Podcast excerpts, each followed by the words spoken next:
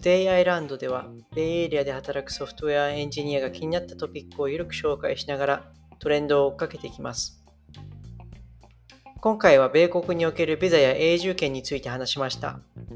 どのようなビザがあり、どうするのが良いのか、実は日本人はビザが有利などについて話しました。それでは聞いてくださ。い、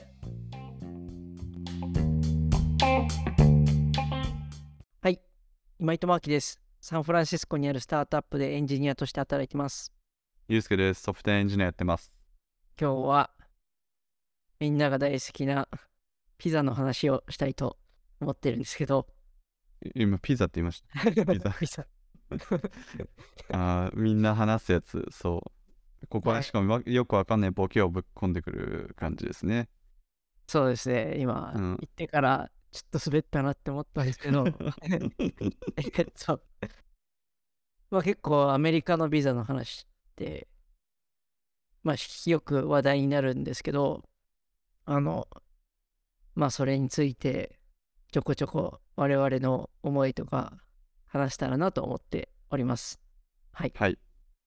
あのー、最近ね、話題になったとある記事がありまして、そこインスパイアードということで。そうですね。はい。あの、もうとにかくアメリカのビザって、あのー、もう何かと困難なんですよね。で、やっぱね、あの、突然こう、アメリカにやってきて働くことみたいなできないので、えー、誰もが通る道で、必ず日本の人とかに会うと、そういう話題が出るとすごい盛り上がるっていう定番の話題なんですけど、まあ、まず、あの、話す前にディスクレーマーとして、あの、僕たちはスペシャリストじゃないので、あの、ビザの件は専門のあの、移民弁護士の人とかに相談してください。で、あの、このインフォメーションは、あの、 entertainment purpose only みたいな感じでお願いします。はい。で、アメリカにそのよく来るパターンであるのが、えっ、ー、と、学生になって F ビザってやつを取り、で、F ビザってやつを取ると OPT っていうその働ける期間が、えー、卒業後にもらえたりしますと。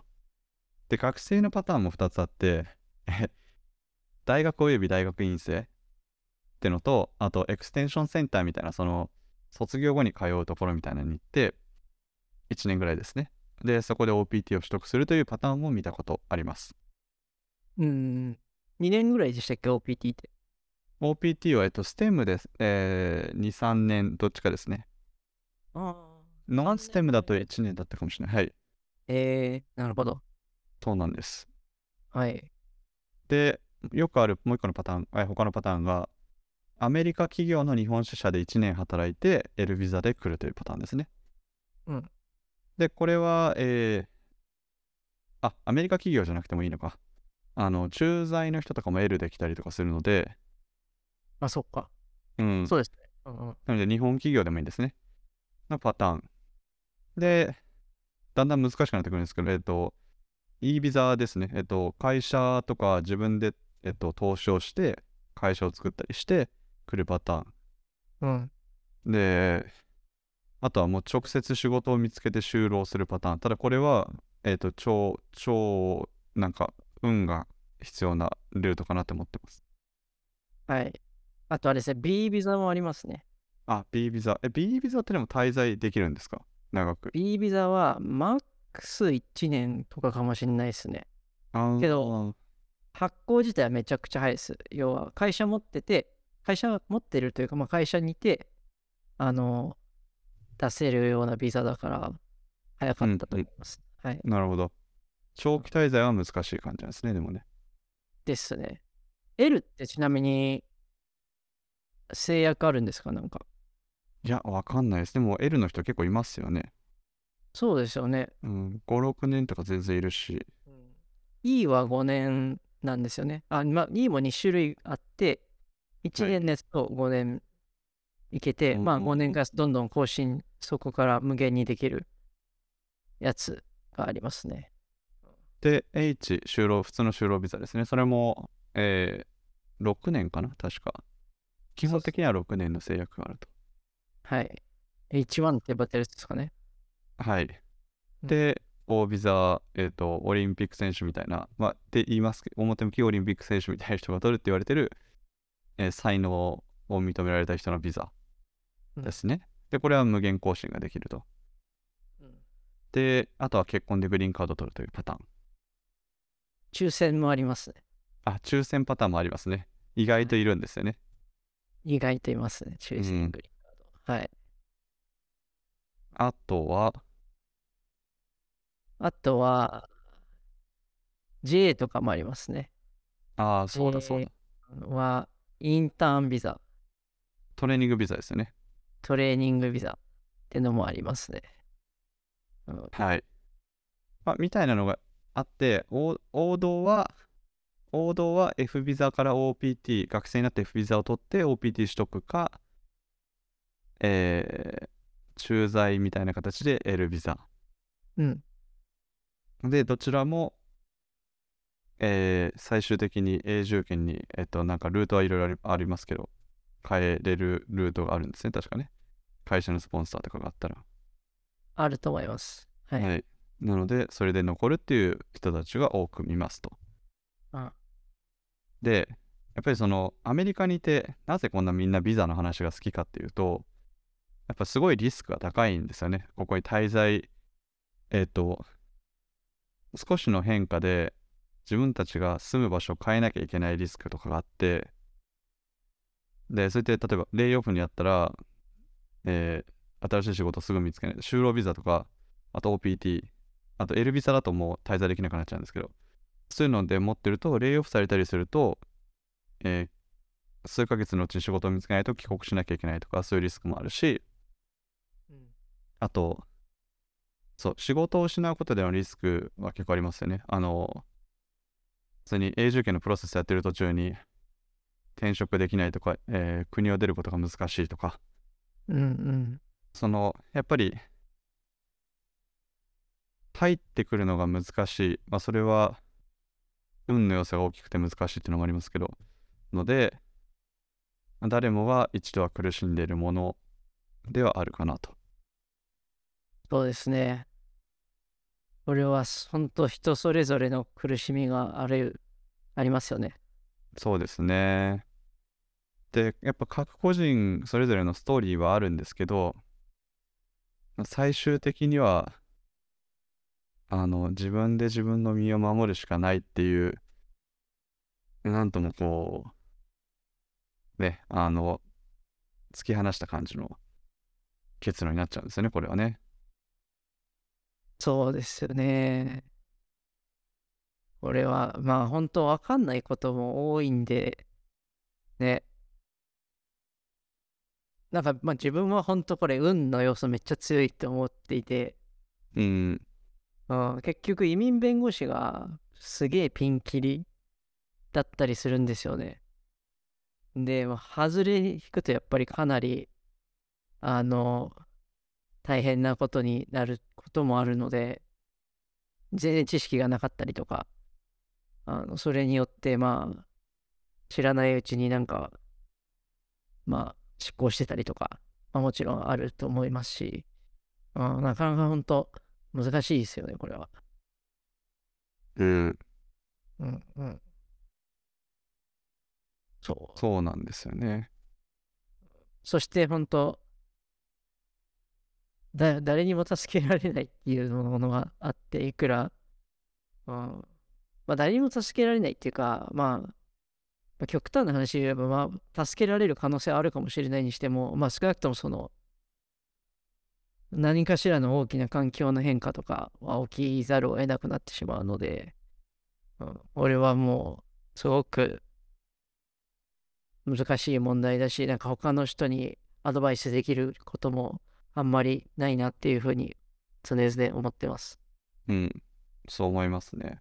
僕も大体聞かれたら、なんかめっちゃ調べてる人とかに、キャリアの話とかで、あの相談してもらった時とかに、うん。やっぱいろいろ考えてるんですよね。あのうん。こんな道もある、あんな道もあるみたいなうん。けど、僕最終的によく言うのは、やっぱ一番王道で行くのが、この問題に関してはいいのかなって、基本的に言っていて。そうですね。実績ありますしね。そうなんですよ。うん。ね、王道で行くのが一番あの自分の価値を見える形でも上げやすいし。あうん。それがいいかも。実際のところあれなんですよね。実はめちゃくちゃいろんなハックがビザはあったりするので、まあ、ハックって言い方良くないですね。まあその取り方としてはいろんな方法があって、まあ世にはあんま知られていないみたいな。うん。ただそれは、まあたまたまうまくいったケースももちろんあるかもしれないし、お金が必要だったりとか、あるいはまあよくわかんないリスクがあるとか、まあそういうケースが多いから、やっぱりユうスケさんの言うように、やっぱり王道で行くっていうのが、すごいいい方法だなと思います。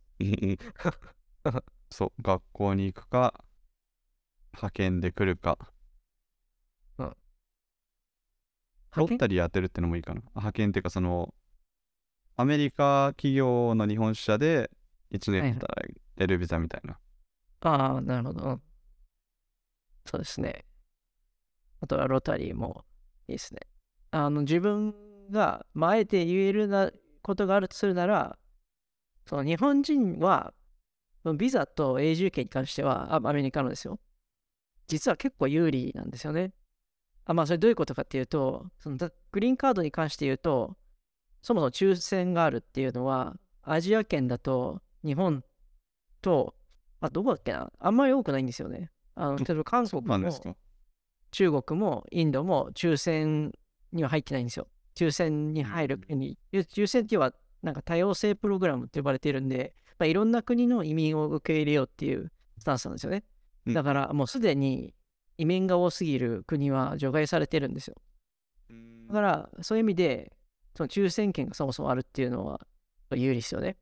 うんうん。で、そもそもグリーンカードの待ち時間、グリーンカードってあの、ステップが何段階かあるんですけど、すある段階からすごい待たなきゃいけないですよね、国によっては。例えば、インドとかだと10年ぐらい待たないとグリーンカード取れないとか、うんうん、そういう感じなんで、でも日本はもっとすごい短い。全然短くて、まあ多分2年ぐらいで取れるんじゃないですかね、うん。グリーンカードうんに関しては。うんそうですね。だし、あとビザに関しても、あの、例えばその J1 ってインターンビザですけど、普通インターンビザ取ったら2年間は自国で待機しないといけないんですよね。あのその後ビザ取れないんですよ、2うん。年間は。けど日本に関してはその制約がない。すごい珍しいケースなんですけど、だからそこから他のビザに切り替えるってこともできるとか、まあ、まあ他にもすごい日本人だから有利みたいなのって結構あるんで、あの、まあ、とりあえず大学卒業しておくだけでも、まあ、他の国の人よりも実は良い土俵に立ってるんですよね、ビザに関しては、ビザに関して言うと。だから、あの、まあ、すごい難しいのは難しいんですけど、うん。あの、取りやすい部分もあるよというのは言っておきたいなという、有利な部分もあるよというのは、まあ、言っておきたくて、なんかそれによって、いや、ちょっとじゃあアメリカやめようかなみたいなのはもうもったいない気もするし、まあ、チャレンジするんだったら、ぜひチャレンジしてもらいたいと思ってます。そうですね。うん。あのーうん。分野さ、分野さえね、間違えなければ出ますからね。そうですね。うん。うんうん。まあ、そんなとこですかね、ビザに関して自分が言えることはですかね。ああ、いや、俺もそんな言えねえな。うん。ラッキー、ラッキーでしかないですからね。ああ、いや、自分も本当にラッキーだし、綱渡りだし、これに関しては、うん、うん。本当に、まあ、タイミングとかそういうのも大事だなと思うんで、そう。うん、だから、おそう、まあ、あと、やっぱ、なんていうんですかね、他の人と比べてしまうと、なんかつ辛いみたいな感じにはなるような気がしていて、ビザってそのスピードの差もあるんで、せ申請出して、例えばグリーンカードが出るタイミングとかもそうですし、うん、なんかそこに結構、なんか他の人がなんかすぐ取れたみたいなのを見ると、なんか、え、自分はまだまだ全然取れないのにみたいなので、なんかちょっと悲しい気持ちになったりするから、あんまりなんか他の人と比べるもんでもないなっていう、うん。あれですね。うん。まあ、情報はシェアした方がいいけど、なんか、取った取れないっていうのは結構運によるものが、運とタイミングによるところがあるなと、常々思っております。うん、ハックに時間を割くよりも、仕事やプライベートでのね、楽しみを見出していく方がいいのかもしれないですね。はい。あ長期的に見たら。うん。うん、だと思います。はい。そんな感じですかね。そんな感じですかね。えー、今日はですね、えー、ビザのお話ということで、今井さんと、えー、話をしました。それではありがとうございます。ありがとうございます。本日は米国のビザについて話しました。よかったら感想をハッシュタグ todayislandfm でつぶやいてください。それではありがとうございました。